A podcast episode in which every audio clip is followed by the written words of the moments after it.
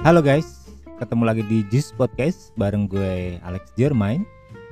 Well, kali ini kita bakal ngobrolin pendekatan atau PDKT.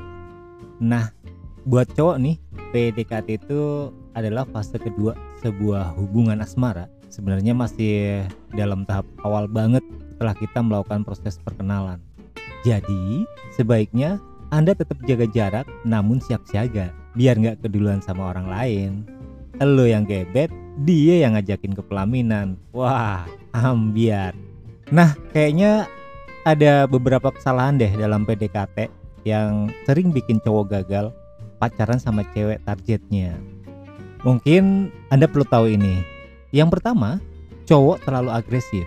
Banyak nih cowok-cowok yang terlalu bersikap agresif sama cewek yang bakal dideketin yang baru kenal semenit aja tiba-tiba aja langsung minta jadian. Bahkan yang lebih parah nembak ngajain gituan. Wah bisa bakal berabe nih cewek bakal berpikiran gua cewek apakah? gitu ya. Itu kita tinggalin. Yang kedua lebay jatuh cinta. Nah ini nih buat cowok-cowok yang baru pertama kali PDKT atau baru awal-awal PDKT jangan suka lebay jatuh cinta artinya kalau nggak mau berakhir di acara kenalan, Anda nggak boleh berlebihan dalam mengekspresikan perasaan jatuh cinta. Tahan sebisanya, gak usah lebay. Dibuat santai aja, biar bisa lanjut ke fase pendekatan berikutnya.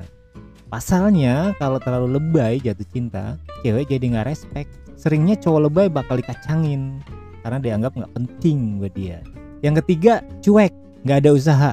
Apa pun yang terlalu, emang nggak bagus dilakukan. Misalnya terlalu kelihatan suka banget sama cewek yang bakal kita deketin. Nah sebaiknya nggak usah.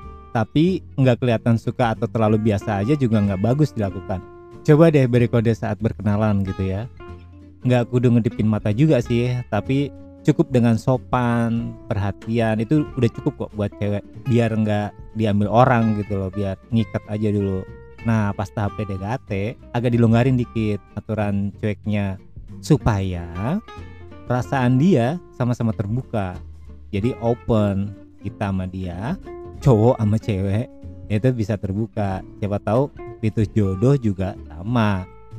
Yang keempat sok kenal sok dekat SKSD istilah yang paling dekat dengan SKSD ini adalah Anda jadi cowok yang over confidence. Misalnya Anda udah kenalan sama cewek nih nggak sengaja besoknya ketemu di jalan nah karena kebetulan Anda lagi jalan sama teman, Anda sengaja kenalin cewek ini sebagai bokin, padahal baru PDKT.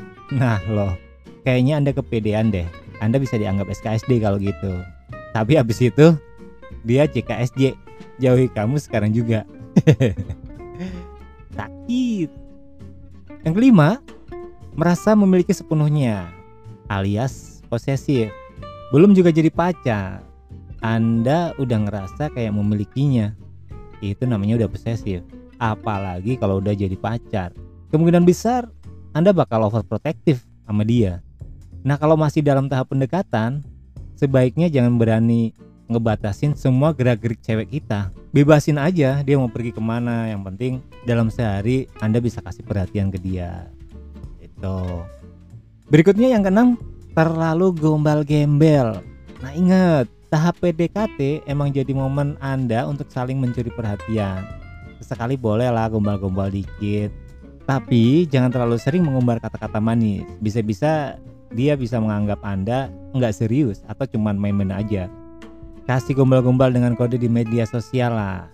Nggak perlu harus DM, chat, apalagi datang ke rumahnya cuma buat nyampein kata-kata gombal. Wih, basi kan? Oke, Next yang ketujuh itu terlalu cepat menyentuhnya. Nah ini nih cowok-cowok yang biasanya super agresif nih biasanya tiba-tiba suka menyentuh tangannya, pundaknya seolah-olah anda sudah jadian. Nah ini cewek nggak terlalu suka diperlakukan kayak gini. Cause uh, ini bisa ngebuat mereka takut ya kalau anda terlalu cepat buat ngelakuin yang seperti ini. Dia mungkin berpikir bahwa anda punya pick kotor atau pikiran kotor terhadap dia. Jangan sampai ya. Nah, berikutnya yang ke-8, terlalu perhitungan. Cewek tuh nggak suka sama cowok yang terlalu perhitungan. Tapi bukan berarti Anda harus ngeluarin semua uang selama proses PDKT apalagi saat jalan berdua sama dia. Nah, yang paling penting adalah Anda harus tahu bahwa Anda wajib membayarinya saat kalian berkencan. Lakukan ini sampai setidaknya Anda dan dia benar-benar jadian. Nah kalau si cewek ini tipe mandiri, sesekali Anda boleh lah yang dibayarin sama dia. Jangan-jangan dia kan malah perlu off cost gitu ya buat nunjukin dia mampu. Intinya jangan ngitung deh, nikmatin aja prosesnya. Yang kesembilan, masih melirik cewek lain. Nah ini fatal nih. Karena rumput tetangga lebih hijau, seringnya cowok masih juga ngelirik cewek lain Nah kalau anda sedang jalan sama cewek yang anda deketin, sebaiknya jaga pandangan. Jangan genit sama cewek lain yang sedang sama dia. Kalau sampai ke gap, jangan harap dia bakal terima cinta anda. nah yang terakhir nih, memberi harapan palsu.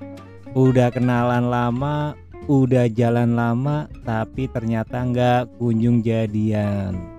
Anda jangan jadi cowok PHP kalau gini ya Pasalnya, nggak sedikit loh ajang pendekatan ini dijadiin buat ngumpulin bibir sebelum menentukan mana yang paling cocok. Buh, nih nih nih nih. Jangan sampai ya. Jangan sampai seperti yang di awal gue tadi obrolin. Elu yang gebet, dia yang ngajak ke pelaminan. Wah, bakal sedih deh ujungnya. Oke, segitu dulu. Gua pamit dari Jus Podcast. Pantengin terus Jus Podcast Gue Alex Dermain pamit. Bye bye.